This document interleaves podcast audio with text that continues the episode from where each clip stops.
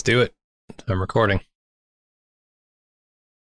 Hello, everybody. Welcome back to a Bald Move Prestige podcast. Today, we're talking about the 2008 um, political farce, Burn After Reading, written and directed by Joel Coen and Ethan Coen, the brothers Coen.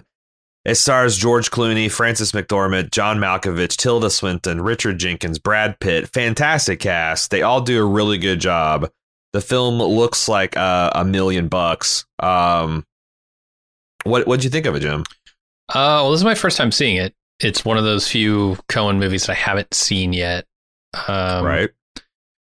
And yeah, looking at the star power, I was like, oh boy, there's just there. There's more acting talent in this movie than any movie has a right to have. Um, and it's some familiar stuff from the Coens, right? Like you got the George Clooney's, you got the Frances McDormands. Uh, and so I was pretty excited. I went into it though knowing that you didn't particularly like this on your first watch way back Yeah. when. Way Uh, back so when. I was I was a little hesitant, thinking, okay, we'll see, we'll see what to make of this. And I think there are definitely like some really funny moments in this movie, um, Yes. and I was happy when those came along because for the most part, I didn't like this movie very much, uh, and it kind of started right away. I think for me, starting with this dinner party, uh, you know, him getting fired and going right into this dinner party, and that scene with his wife. Uh, we're talking about John Malkovich's character Cox. Um, it, none of that hit for me. Like all these people are just like bad people. Like I, I would hate to be at that party. There's there's no Mhm. redeeming quality there. Um, and so to start off with that, it kind of started on a sour note for me, and then it sort of continued with what I think is maybe you know intentional, um, but sporadic like editing here and there. It, it's like they're they're constantly cutting back and forth between all these different characters because there are a ton of characters, right? And they all have their own POVs, and they all have like backstories that they're trying to get to. Um, and I just found like between the the pacing of this thing, uh, taking a while to get into the stuff that I think of as like Coen films, um, and that editing style, and it not being super funny most of the time, or the the humor being way more subtle than um, I was expecting from a Coen brothers film. It it just yeah, it wasn't clicking for me. Yeah. So this is the. um, I agree largely with everything you said. This is the third time I seen it. I the first time I saw this, I went to see it at the movie theater. I was, you know, this is very early on to my being free of my religious uh, things, and I was really excited. I've, I've always admired the Coen Brothers films, and I think this is the first opportunity for me to see one in a theater, and it looked amazing. Oh, like wow. you know, I was a big fan of what brother where where art oh brother, where art thou? Yeah, oh, brother, where art thou? Thank you, thank you. I was trying to butcher it. Um, and Fargo. So of course, and, Yeah. and and seeing you know George and Frances back together, and you know all these other characters. I was very excited. The the commercials, the trailers looked very funny. And I remember watching it, and like there was like three pretty good belly laughs Oh yeah. in it. Like there's one in particular that is just just the setup and the juxtaposition of what you were expecting versus what you actually got. Uh it really brings down the house. But it just left me really cold. Yeah.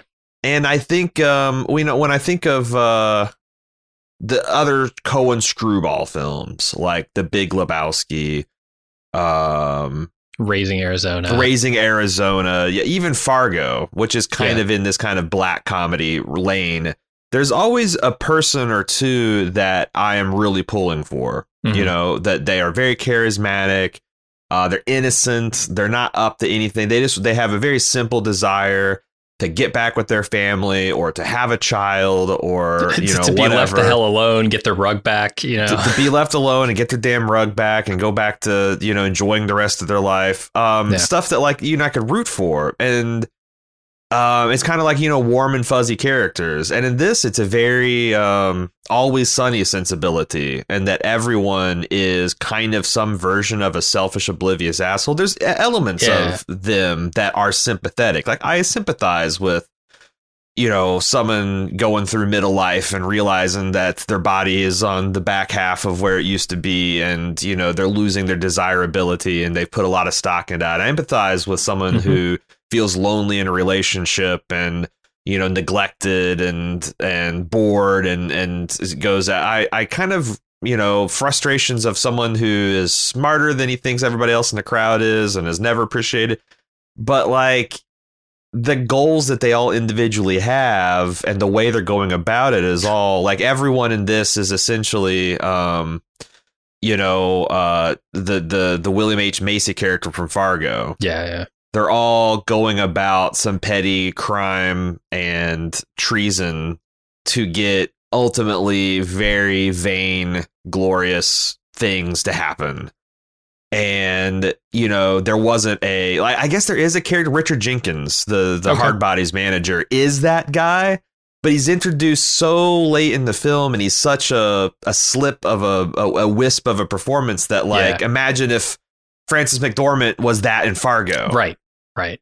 like like she's or like she's the Gene she's the J.K. Simmons that parachutes in the end of the movie to kind of like what well this is a stu you know she just gives a speech in the back in, in the squad car about what a lovely day it is and how pointless and stupid it is Uh huh.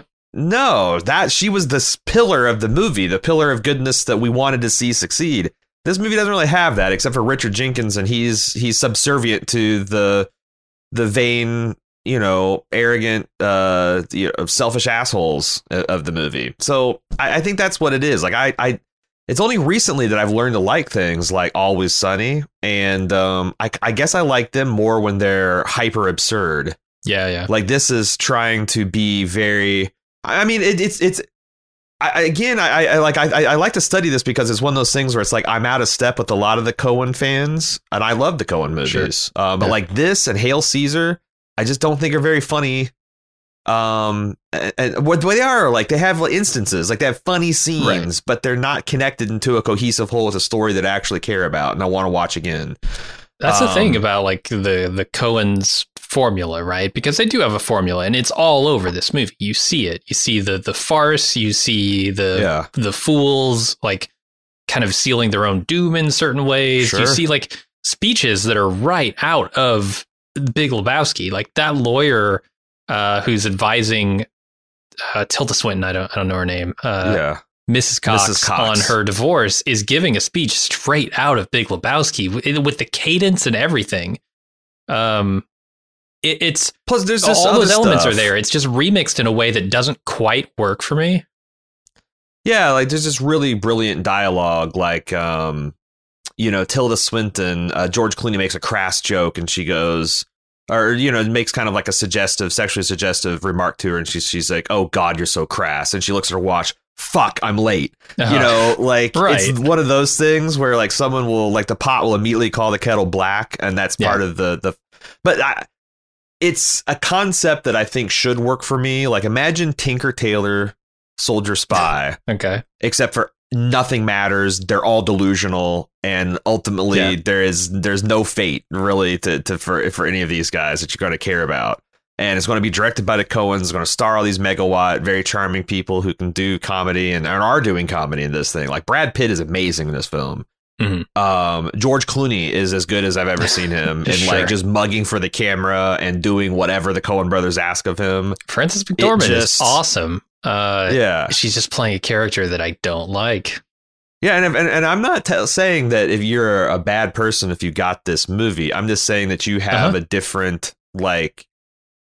And I don't know what that sense of humor looks like. I suspect. Here's what I suspect. I suspect that this is made for the type of people who like NPR humor. That like, if you think that, um, you know, wait, wait, don't tell me is like the funniest fucking thing on the radio, Hmm. um, and you like that kind of more sly, playful, um, uh, naughty sensibility in in your humor, um, then this is like a really, really hilarious thing. And I just, I always struggle with that.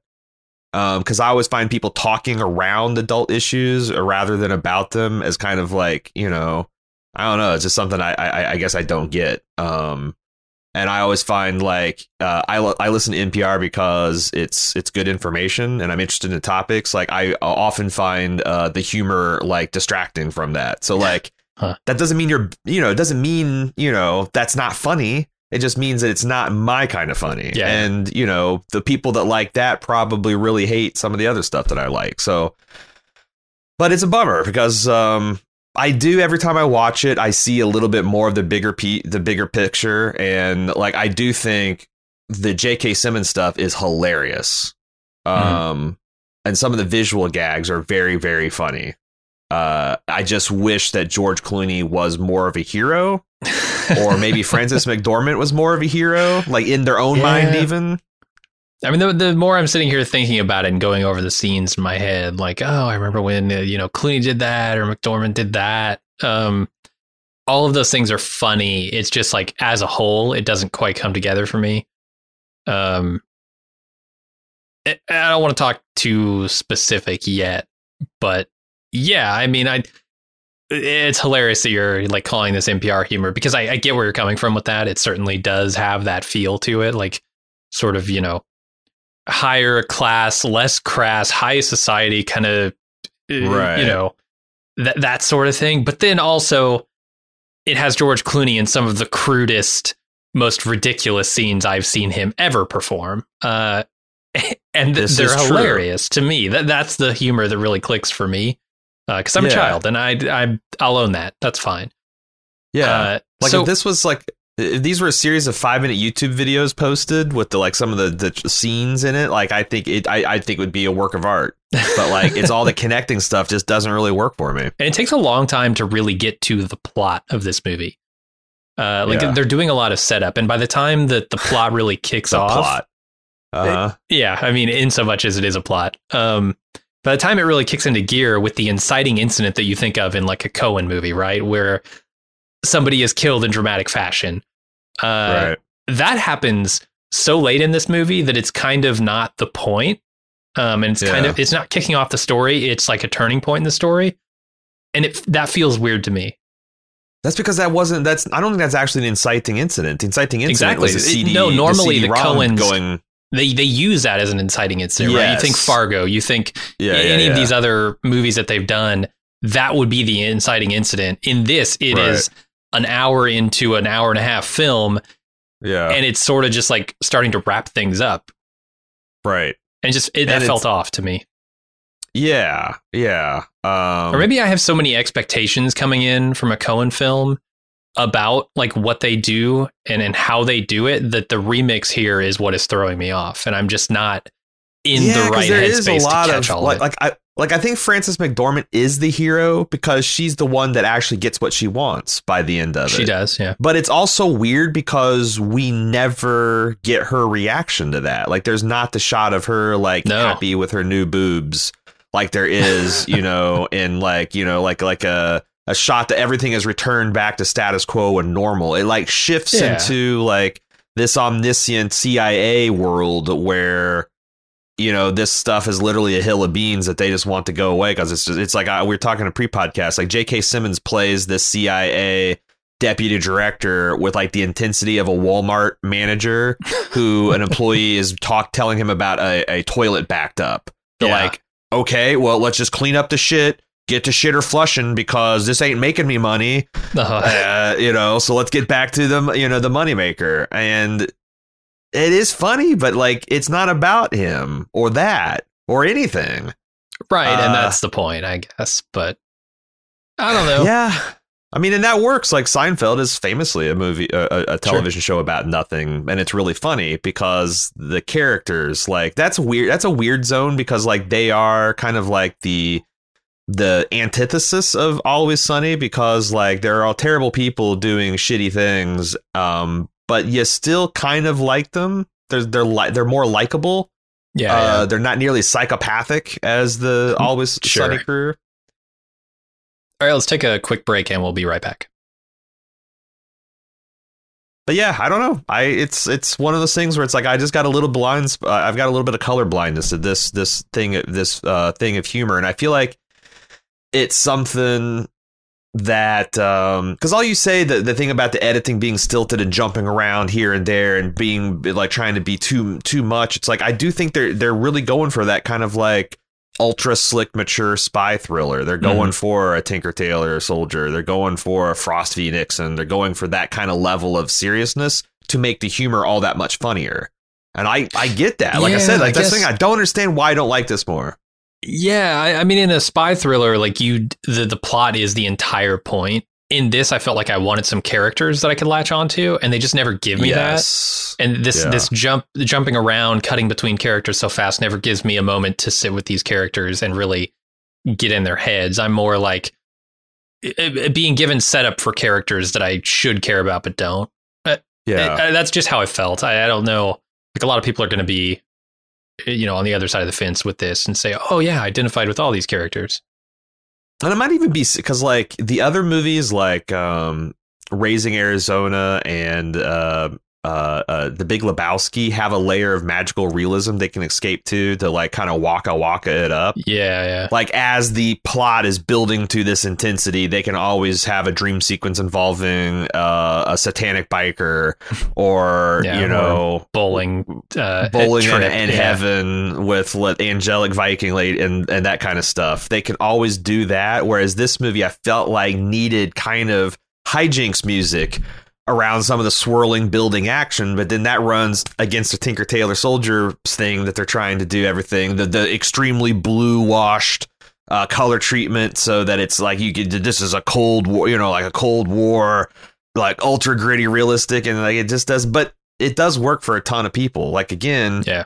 I, but uh, that's the other thing. It's like I wonder if the people that like this are. This is me um, working both sides of the, the the chessboard here. But I wonder if the people who really do appreciate this, this is so criminally underappreciated as a movie. Although I, I don't know, that's what it feels like. That like they have to build it up. Like I saw multiple people saying this isn't a top five Coen Oh. Brothers movie. That's hard. Top three, someone said on Reddit, and I'm like, really? Like Fargo, No Country. Big Uh, Lebowski, Big Oh, Lebowski, brother. seriously? Like, and then you were talking to Oh Brother. You're talking, um, uh, uh, uh, shit. What is the other one that's uh, that's really funny? Raising Arizona. Um, I mean, yeah, there's. did I mention that one already? I don't think so. No. Uh, No, I I feel like there's six or seven movies that are in this conversation before you get to this. This is like just a you know this isn't the worst Coen Brothers film I've ever seen. Um, oh, what, what do you think Blood is? Because this is like the one Blood that Simple I is would. the one that I yeah okay, don't I, kind of that liked. Blood Simple. Um, Huh. Okay. I thought it was good. Th- this one is is my least favorite Coen film that I've seen, and I've only seen it once. Um, you know, I've seen The Big Lebowski dozens of times. I've seen Fargo eh, probably more than five times. So, you know, it's it's not a Coen film that I would choose to go back to first. I don't think it's awful. I think it just didn't work for me. Yeah. Yeah. I mean, like if you like, man, I'm thinking like True Grit's better than this. I mean, I'm Barton Fink is Man's better than this. Barton Fink is better than this. Uh, you know, there's just a they've made a, a lot of good. I I like Hudsucker Proxy better than this. Okay. Um, just in terms of kind of screwball comedies. Um, but this isn't screwball comedy; it's a black comedy. Yeah. yeah. I, like I said, everything on there on, on paper looks amazing. Uh, it just it just kind of left me a little cold. Um, Yeah. before we get into talking like the spoilers, because I imagine that most of our conversation from here will probably be the bombs that the movie does connect with because Oh, they're yeah. big big there are a couple scenes that have some big laughs um so this movie uh is about as much as it's about anything a CIA analyst who gets professionally insulted because they want to transfer him from CIA to the State Department um, and who quits enraged and goes home and is is uh, his wife immediately uh, played by Tilda Swinton immediately instigates divorce proceedings. The lawyer advises her to get a complete financial picture of him before he knows about the divorce. So burn all the information you can get from his computer about his fi- everything. Just get it all. Yeah. This CD then, because of the lawyer's secretary, goes missing at a gym, I think, and it gets picked up by Frances McDormand, who needs fifty thousand dollars to buy fake tits and some skin, some some liposuction and some face fixing. Uh, and she decides to try to blackmail and extort this money and sell it to the to Russian government, which brings in more CIA involvement, which somehow spirals into George Clooney, who's kind of a low level slash failing U.S. Marshal. Uh, the whole gym crew gets involved. The it's just yeah, like I said, I even as I'm telling you this, this seems like a very funny setup for mm-hmm. a very very good black comedy. Um, and then that's it the that that those events spiral out of everyone's control to everyone's consternation, including the highest levels of the CIA, and that's the movie. Uh, yeah, I, I mean, if you're a Coen fan, you've probably already seen this movie. Mm-hmm. If you're not a Coen fan, Ah, I yeah, like yeah. How much of a not Coen fan are you? like, you oh, know, what do you mean when say not Coen fan? Just like haven't seen enough to be a fan, or have seen a bunch and didn't like any of it? Because yeah, I wouldn't like any this. of this stuff. Like, yeah, well, or maybe you do because this is like to me so unlike what they normally make. But I don't know. Hmm. This also could be like the beginning of late Coen brothers that I don't really because like honestly, I don't like. uh I don't like Inside Llewyn Davis. I don't like Hail Caesar. Uh, I hmm. did like the bus, the, the Ballad of Buster Scruggs. Yeah, uh, but I'm not Grit. even sure how much. Yeah, I did True Grit was before that. Um, yeah, so I, I guess, but but you, they've had a lot more misses than hits in the the the latter half of their career. But of course, they're only like in the early '60s too. Uh, so yeah, see it if you want to see it. Um, we will tell you. We're not just going to talk about the fun, I guess, the funny stuff in the movie or the things that, that work uh, correctly. Um, yeah, the, one of the things that really works for me is all the acting. Like, I think across the board, everybody is great in this movie. Oh yeah, that's why the scenes are so funny. Yeah, right. I mean, Clooney is is excellent. I, I would say either he or frances McDormand are the best in this movie. Uh, I, I, don't yeah. know. Brad Pitt is so fucking good too. Brad Pitt is very funny, and John Malkovich as the you know like his just incredulity yeah. at dealing with the jackasses, like that part where he's in a sailboat and he's doing poorly doing calisthenics while he's like trying to incorporate like a pep talk and uh-huh. you know affirmations in with like you know I'm back you fuckers I'm back I can't be stopped. It's just it's uh, and it only works because he John Malkovich you know? And it's right funny and he's just watching him do shit like that. like his best human accent and he's close he's close to a human accent. Uh mm-hmm. he doesn't quite get there. I, I don't know what John Malkovich's real accent is he's done so many and he always has this way of speaking that I can't tell if it's an accent or it's a cadence. Yeah. There's something uh-huh. strange about the way he talks and I love it. yeah, he's he's kind of an underrated uh, Christopher Walken type. He does have a very okay. distinct way of enunciating uh-huh. and a cadence to his delivery and and all that. Yeah. Yeah, for sure. Uh, but everybody's so good. I I mean Brad Pitt is a very annoying character, but he's also playing it extremely well. Uh, this this you oh, know uh, Jim Jim Rat doofus kind of character. His name's Chad. I, right, which I thought was need to know. like, does this did is did this start the meme? Like, Maybe? is this how Chad's got to be known as like these kind of bubble headed but very good with women and fuckable idiots? Because uh, there is something f- hilarious about this fuck boy yeah putting on a suit and like gets into Malkovich's car and like immediately like kind of like he's like well what's a serious face look like I just narrow my eyes uh-huh. like I even love the phone call the the first phone call they make to Malkovich uh and they're like trying to say hey we got your your data and and get some money out of him and and Brad Pitt's like I thought you might be concerned about the security of your shit. it's just his delivery is so good. Just all the stuff like yeah, when they're talking about like, well, we should just leave a note in the ladies' lo- locker room about oh what about like what, what if you let, lost your secret shit? If you uh-huh. lost your top secret CIA shit? Yeah, the new like you know um just shades of new shit has come to light. He's he's very funny. Yeah. Um even just like the th- uh, so like his whole conversation with the Malkovich in the car is very funny. Him hiding, like his reaction to like hiding from George Clooney, and like the look on his face right before he gets his bla- brains blown out is also hilarious. hmm Uh, Oh, that whole scene's good. Like the the shower to me was probably the funniest thing because he's like, okay, dude's dude's getting in the shower, let me escape here, and it's like a three second shower. It's the fastest Sure. shower on earth, uh-huh, which uh-huh. just cracked me up. he's just spraying off his undercarriage. Clearly, he's Uh-huh. just getting in there and just like getting the the twig and berries rinsed, and he's he's good to go. Um, I read because I read a lot because I'm like, you know, what am I going to say about this film? This is a Yeah. film I was really hoping because it's it's been about ten years since I've seen this movie. Um, I was really hoping that like when I saw it, I'd be like, oh, of course, uh, yeah, I was just a babe before, and I was in a bad place in my life, and now I see it and it's so clearly now with the uh, with all we've been through as a country and all this stupid stuff in politics and stuff, it's just going to hit me. Really, nope, still still didn't really hit me. But I I read someone said something that I thought was pretty amazing, and that it's Brad Pitt is a character actor that was born in a leading man's body.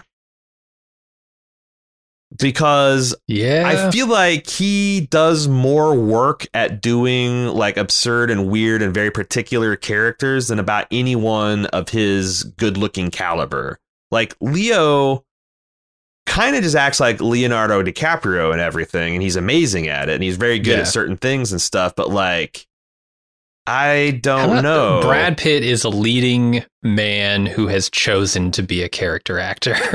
Because it's all it all comes down to like the roles he picks, right? You think Fight Club, you think uh, Right. this movie, you think like the only thing I've seen him be like a leading man in, I think, is Ocean's Eleven or the Yeah. Ocean's. I mean, he's been in a lot. Like he's done a, Sure, a- a lot of leading man work. But but but yeah, he does do like Once Upon a Time in Hollywood is I don't know, is that a leading man role? Like you got two leading men so, in yeah. it, but you know, he convincingly plays kind of like a down in his luck stuntman, which is a Yeah. Mm-hmm. character actor role.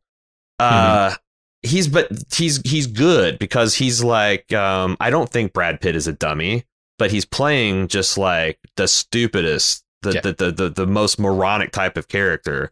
Um who's like not even like him and Frances McDormand are like this particular type of idiot that are like a smart enough that can that to go for such a crazy brass ring, but not give any thought about the implications of like betraying your government to the Russians, Mhm. going against the CIA, blackmailing a CIA officer. Like none of these things. Like they there's not even a conversation about like well what would happen if you know they just arrest us. Like Yeah. like when Malkovich says is like do you understand that you're committing a felony?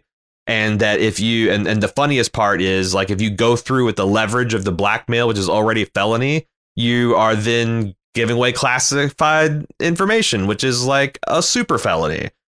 And like the look on Brad Pitt's face is just like, no, I'm a good, I'm a good Samaritan. Like not a single thought given to what if that ruse doesn't work, you know? Mhm. And he's, it's really funny. It is, But- yeah. He's not a, he's not the, he's not this, he's not the character that you like build the movie around, right? You know, it's Yeah, just an element of uh, something that's working, right?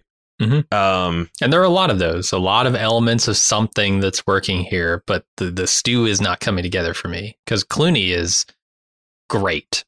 Um, and his character is really funny, right? This kind of like, as you said, sort of, sort of failing uh, Marshall who like sleeps around constantly. He's he's cheating on his wife with two different people in this movie. but he's Um, also very happily married. That's the other thing that's interesting about his character. No, because it, isn't he? uh, oh, okay, so this movie is very twisty. Um, it has like a million different twists and a million different like ways that characters are interacting in in ways you didn't think they were before. Um, Right. and those reveals, and I'm might be confused here, but I was under the impression that both couples in this are getting divorced, right, or are investigating each other with the prospect of divorce. Am I wrong about that? Clooney, yeah, but Clooney didn't know. Like, obviously, he Uh-huh. thought he was happily married, and he's Uh, cheating right. on his wife all the time. But he doesn't want to leave her. No, but she He wants to leave her. him. She wants to leave him because, of Yeah. course, she does. Because she knows about all the philandering and the fact that she's got her own boy toy. That you know she's become rich and famous as a, and you know he's just like this. is kind of, her okay another question because i can't recognize this man's face because it's a white wall of nothing Uh-huh, is yeah. the guy that she is hooking up with France not Frances McDormand Dermot Dermot Mulroney is that the, so. is that the guy she's hooking up with because he's Like, in this but- but movie I couldn't- through the television like five times You're right. He is. Um, but his face is nothing right his face is like generic setting one in a video game yeah, because I at one point where there, the movie kind of freeze frames on him, and I like, wait, is did did did is Justin Theroux in this movie? And I've I've never known it, and it's like, but yeah, I I couldn't pick this guy out of a lineup. If you put No. Dermot Delroney and and McDermott Del, Del Mooney and Justin Right. Theroux and, and said gun gun to my head pick wh- which of these three guys is in the movie? I I don't know. You'd have to blow my brains out. You yeah. have to Brad Pitt me. Uh but he yeah he plays this kind of like he's twitchy for some reason. He's Mhm. neurotic because he claims to have all these like allergies but like I don't know. That might just be kind of like a a, a, a neurotic thing. Um he's a and this is this is uh, the movie's about this too about people that have very impressive sounding jobs. I'm a us agent. Oh that sounds like oh but i've never had to shoot anybody and i've mostly done like court work and i only really brag about private protection when i'm trying to make condom jokes to the many women that i'm dating. Uh, just like john malkovich he's a cia agent but he also doesn't matter. Like you Yeah. know that sounds impressive. Oh you're a, you're an analyst working at langley? Oh my god you must be james bond. He's not no he's he's the CIA's janitor, right? Yeah. Um, and they, there's another thing, like the fact that uh, Frances McDer- McDermott uh, McDormand is a physical fitness expert who hates her body and thinks she's flabby and and going oh, her her body is uh, going over down the hill and all that stuff. Mhm. Like they are doing this thing, but like that's not what the movie's about just like they're doing a thing about like how uh, the central intelligence is kind of unorganized and don't know anything and kind of makes things worse all the time but like that's not what the movie is also about. It's the closest thing to what the movie is about i think. But what's It- its thesis? It- that's a damn fine question, and I don't have an answer. Um, but that's kind of the thesis: is like this movie is showing just how silly all of it is. I uh-huh it, it's hard to put your finger on what is the point of this movie because it is such a farce. Um, and and every aspect of it is a farce, right? There is no like grounding element where y- you know, and and they do this in Fargo the TV show too, right? Like a lot of the KC uh mafia stuff that happens in like season 2, I think, is probably Mhm. directly based on this stuff because they've got a lot of, you know, Oh, higher ups sure. in the the mafia organizations just kind of not necessarily being buffoons, but just like seeing things play out and not doing too much about it. because Um, it's such a minor thing and you know that like in fargo it's deadly important but if you're the kansas city Right. mafia it's just one region you know it's like yeah, t- it's it's it's as you'd care about as much as uh you know uh you know the, the- as Benton Arkansas world headquarters of Walmart cares about that one backed up toilet you know like Yeah, the and it's like not yeah and then the season of Fargo is not about that either, right? It's just an element of Mhm. it, and I feel like this has several different elements, none of which the movie is about. right yeah because like it- this movie is also made in that weird kind of point of his time where we were still fooling ourselves with like the history end of history like we're gonna have a unipolar world and you know there's not going to you know uh well, and I say that because like this movie treats like turning like since uh, classified information over to Russians is like a joke. That Okay. wouldn't be a joke in 1969. Sure. Like even this level of information being disclosed, it wouldn't be a joke. It wouldn't be a joke today. Mhm. But in 2008, it's a joke that you could take a dossier of CIA information and give it to the Russians, and the CIA is literally like, just don't get in their way. Just you know, Yeah, make sure this person gets away, make sure this body gets buried, make sure this because like whatever we're because I think the movie is like what is the CIA actually even doing anymore? If Mhm. America's running everything and there is no one on the world stage that could possibly challenge us, and like what the hell? What is the mo- what is the important thing that they're working on? You know that Yeah. kind of like. Um, well, that's it- that's the thing too, right? Like, because there are several elements in the movie like that. Um, and if you're asking the question, like, what the hell is the important thing that the CIA is working on? you're also asking that same question about George Clooney uh, building something in the basement. And the movie then takes that in a direction that says, hey, there is nothing important that he's working on, right? It's this sex chair. Uh, right. Because uh, the movie really builds it up. They want you to think, oh man, is sure. he going to kill Tilda Swinton to get out of this yeah, relationship he's, he's, he doesn't want to be long term. Buying all this hardware. He's got this secretive project that's all gated off that his wife can't even see. Like, yeah, behind lock and key, literally. And then the reveal is such a farce. It's so ridiculous yeah. and pointless that yeah, like when, I feel like they're they're comparing the two, right? But there's a real menace. Like uh, at least I remember, like when he's bringing Tilda Swinton, or not Tilda Swinton, when he's bringing Frances McDormand down there, and like you know you see this like steel thing with the chair, and like it's like she is he going to torture this lady? Right. And then he rocks the chair, and like there's a there's a brief beat, and then wong. The, the, it's it's it is like hilarious. It oh, yeah. like that even like up until that point, I don't think I'd really cracked a smile in the movie when I was first watched mm-hmm. it, but mm-hmm. that was like, oh, okay. Um, and it's not even the big buildup. That's like happens at like the uh, one third of the way through the movie. Yeah.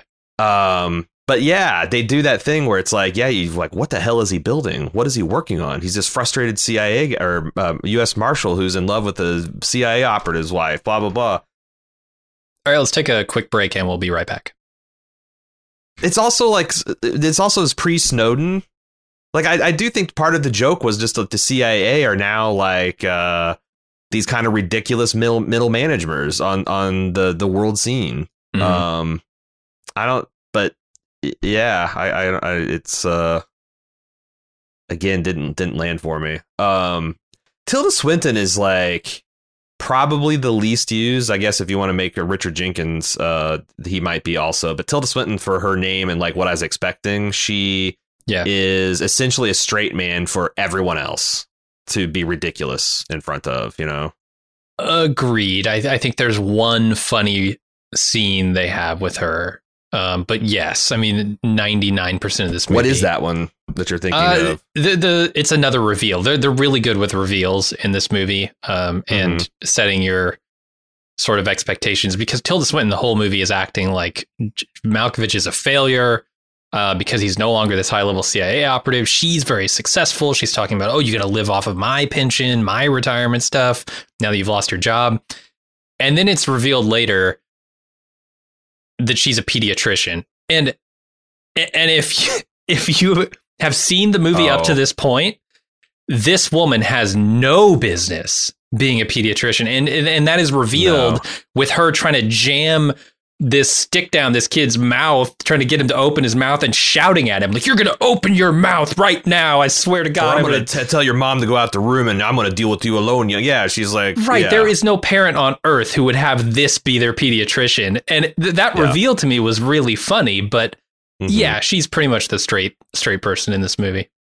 Yeah. And there's a lot of like really funny dialogue. Like, uh, you know, Brad Pitt's Chad, they're going over her dating profiles and she sees this one dude with like a bad haircut and and he's she's, she's talking about like what her ideal man is. And then she opens up the profile and she sees this guy. Because this is all very this is like probably too early to like for internet da- like internet dating is almost like it's referred to as a service. Yeah. You know um, but uh, she's like, does he look like he has a sense of humor? And Brad Pitt says his opt- optometrist does because he's wearing these ridiculous, like you know, uh-huh. battleship windshield sunglasses or glasses. Uh, I mean, that that was pretty funny. Um, yeah, I I thought that was uh pretty funny. All but but all the like, and also like how related everything was. Like there was this all this multiple nested pathetic love triangles. Right um like it's a fractal image of those pathetic nested love triangles throughout the whole movie.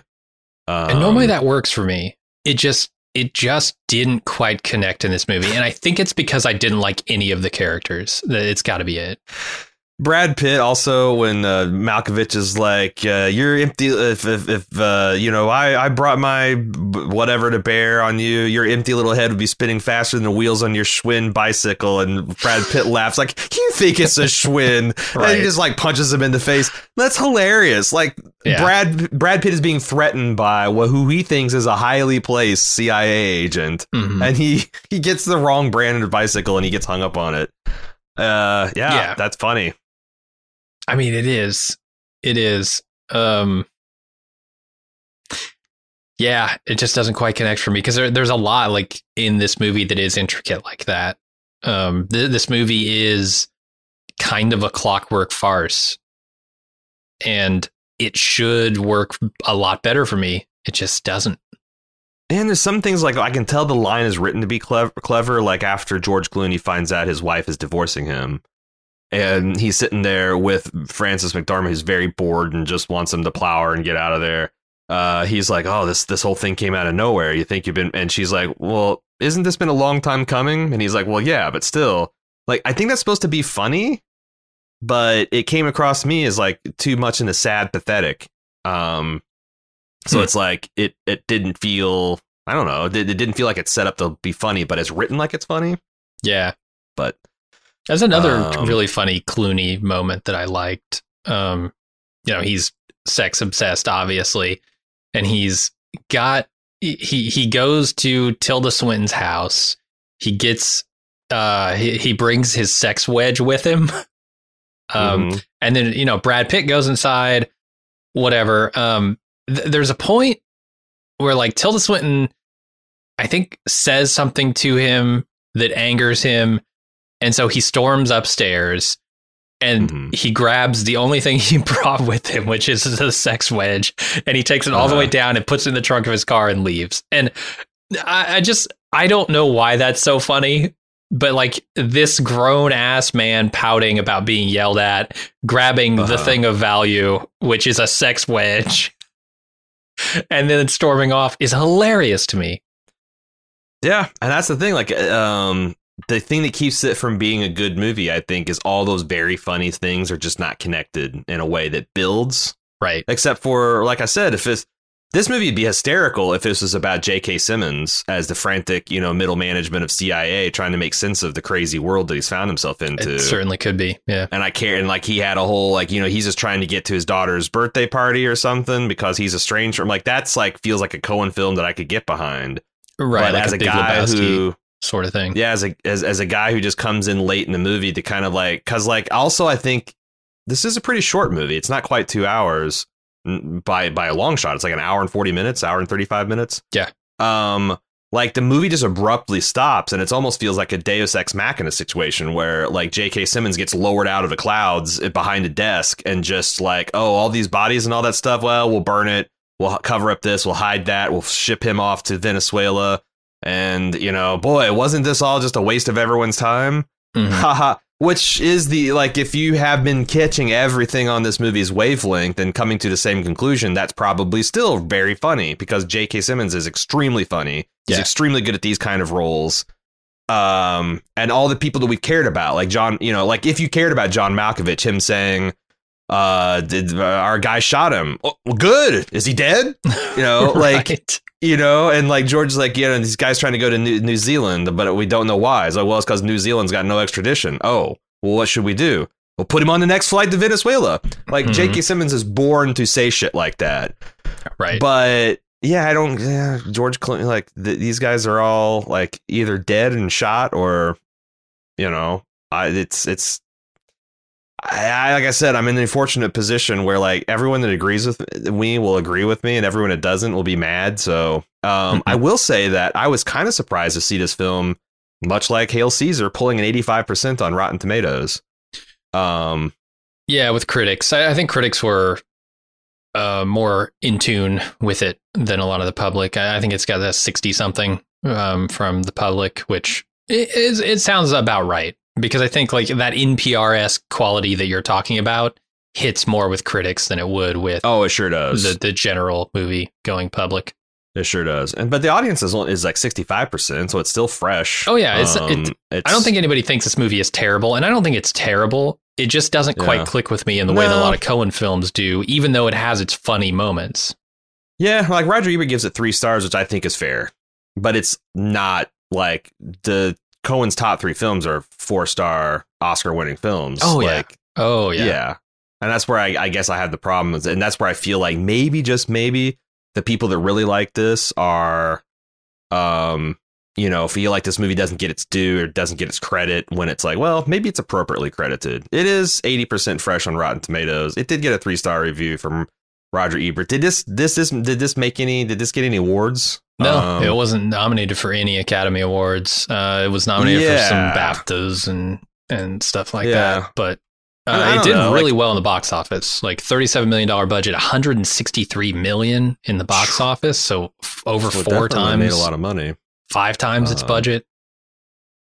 But I feel like that's also like um that that that that speaks to the Coen brothers' respect at the cinema. Like they've had And so the many bangers power. and so much success, and the I mean, holy power. You shit! yeah. You see, I mean, Brad Pitt and George Clooney. What this is like seven years after Ocean's Eleven, so they were still like seen as this, you know, as the pinnacle of like leading men in Hollywood movies. Um, and them teaming back up to do this movie is it, that has to drive some of its success, certainly. Right, right.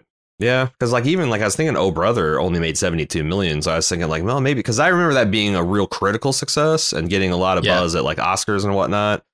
Um, but it wasn't near. So maybe was this like the movie movie going public? Like, okay, we slept on Oh Brother.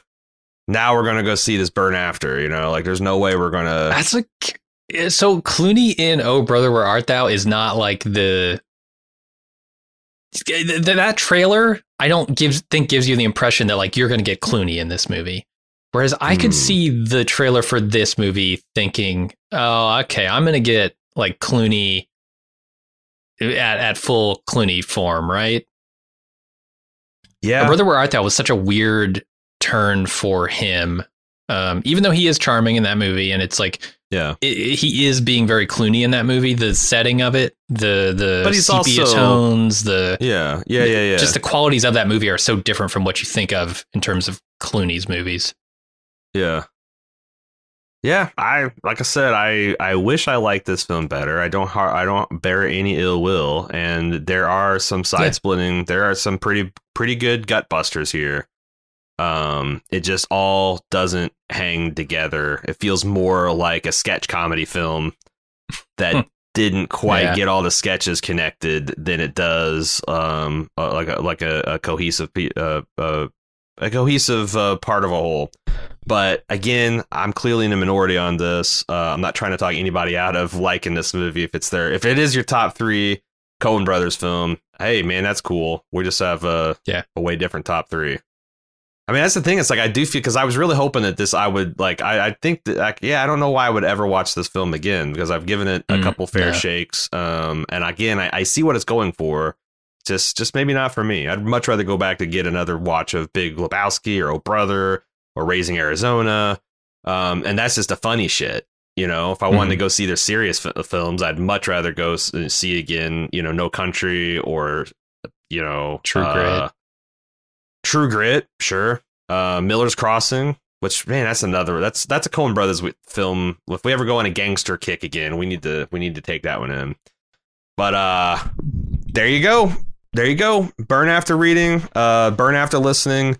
Uh, hope you enjoyed this uh, this this uh, prestige podcast. Uh, we'll be back with another one next week. Uh, until then, I'm Aaron. And I'm Jim. See everybody. Right, let's take a quick break and we'll be right back.